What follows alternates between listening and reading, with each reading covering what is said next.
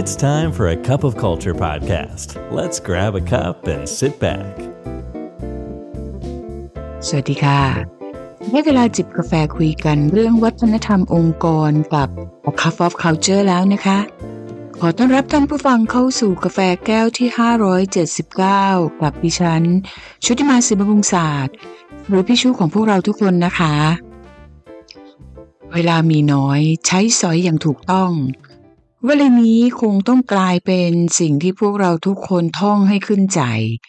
เพราะในยุคปัจจุบันดูเหมือนว่ามีเรื่องมากมายเป็นล้านสิ่ง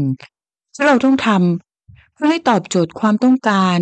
ทั้งในมิติของชีวิต และในมิติของการทำงานเป็นในบรรดาเรื่องต่างๆ มากมาย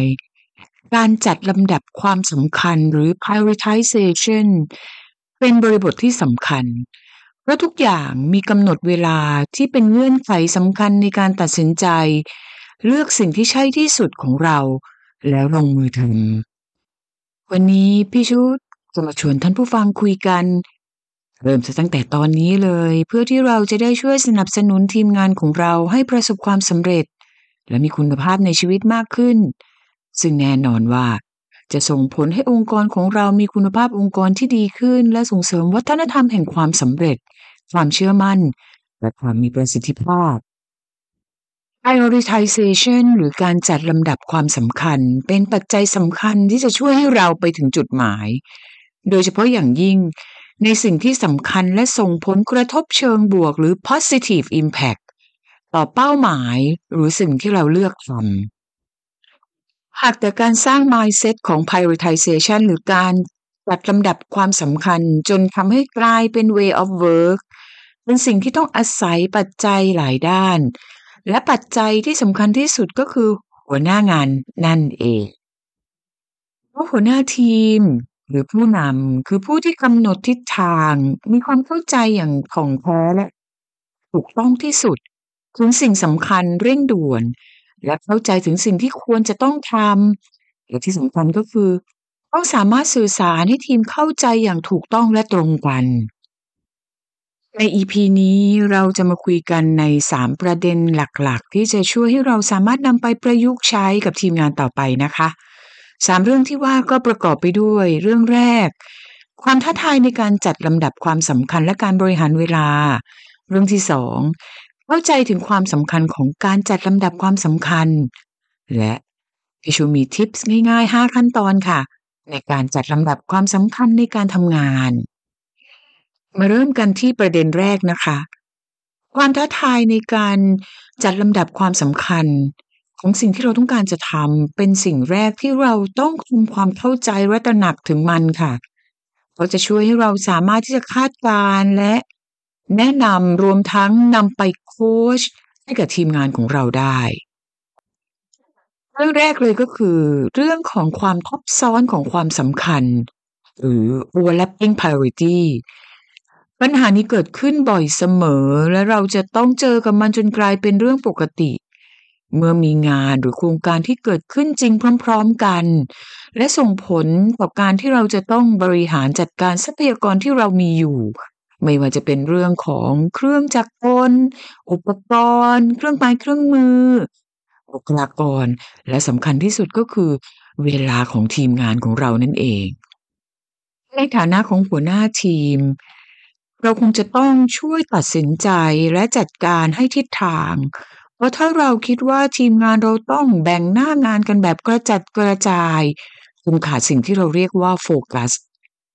ของมันก็คือคุณภาพของงาน หรือ quality of work หรือ outcome คงไม่ได้เป็นไปอย่างที่เราต้องการ หรือเป็น best effort หรือเป็นความสามารถความทุ่มเทที่เต็มที่ที่องค์กรต้องการขณะเดียวกันก็อาจจะสร้างความสับสนและขาดแรงจูงใจไปสู่ความสำเร็จให้กับทีมงานของเรา เรื่องที่สองก็คือ การคาดการถึงอุปสรรคที่อาจจะเข้ามาแบบไม่ตั้งตัวหรือ unexpected obstacle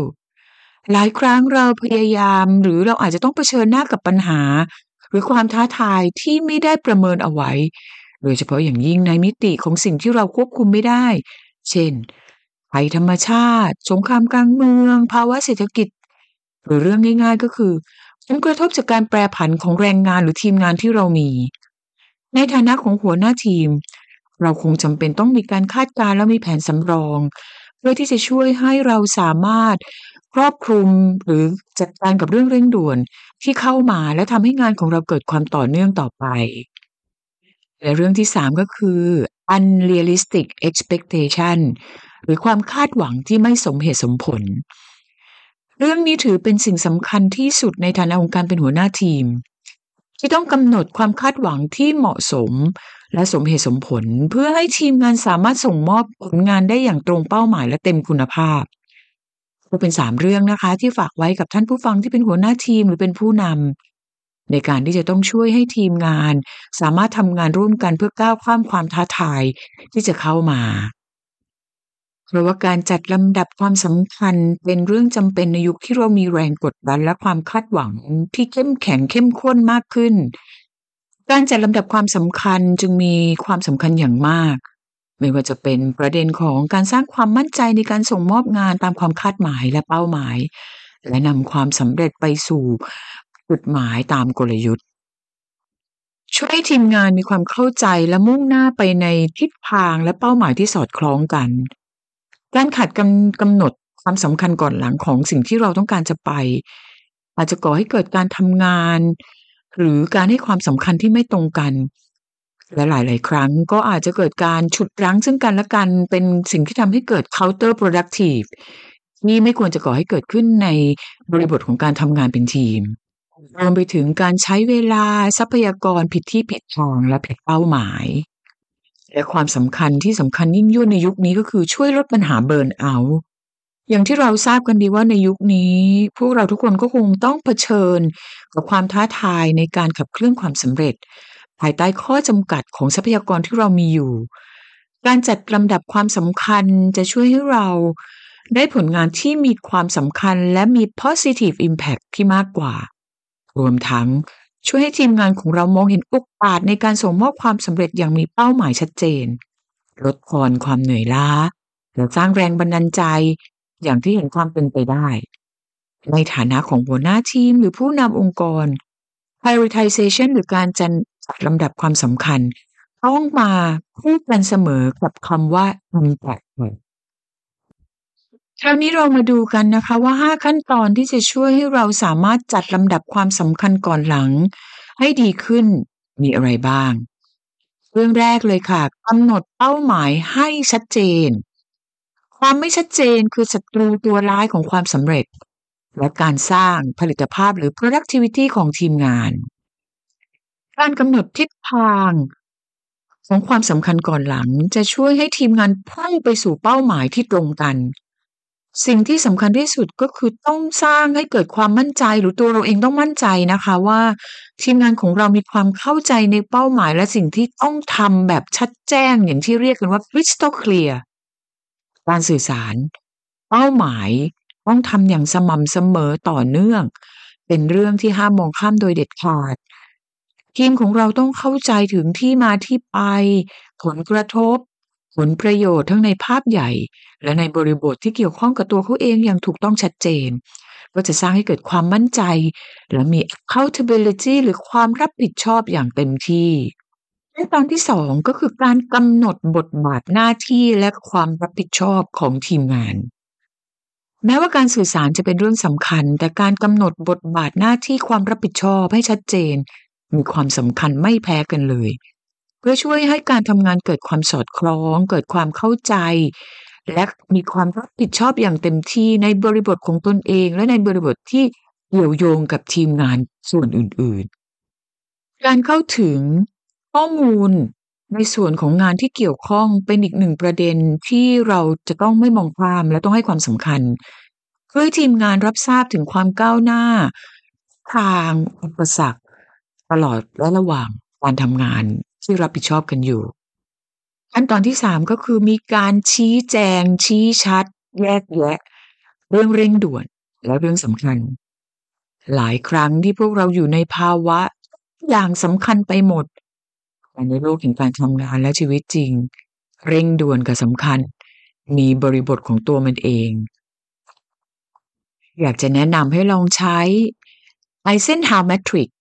ซึ่งเป็น framework ที่ประธานาธิบดีคนที่ 34 ของสหรัฐอเมริกาคิดขึ้น ประกอบไปด้วย 4 เรื่องนะคะ กล่องที่หนึ่งค่ะ คือ do first เป็นเรื่องที่ต้องทำอย่างเร่งด่วนหรืออาจจะต้องทำให้เสร็จในวันนี้เลย เรื่องที่สองค่ะ schedule หรือการจัดตาราง เป็นการจัดเรียงงานที่สำคัญและควรจัดตารางที่จะลงมือทำ กล่องที่สามค่ะ คือ delegate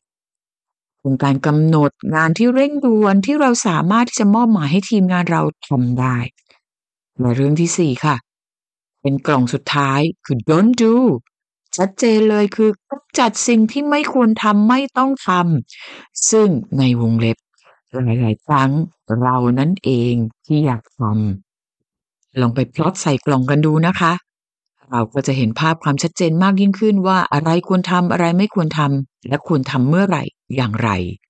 ขั้นตอนที่ 4 ค่ะ ต้องสามารถแยกแยะงานต่างๆ ที่มีความใกล้เคียงกันในมิติของความสำคัญค่ะ จาก frameworkไอเซนฮาวที่ได้เล่าไปเมื่อสักครู่นะคะ สิ่งที่ต้องควรระมัดระวังก็คือ เราอาจเจอ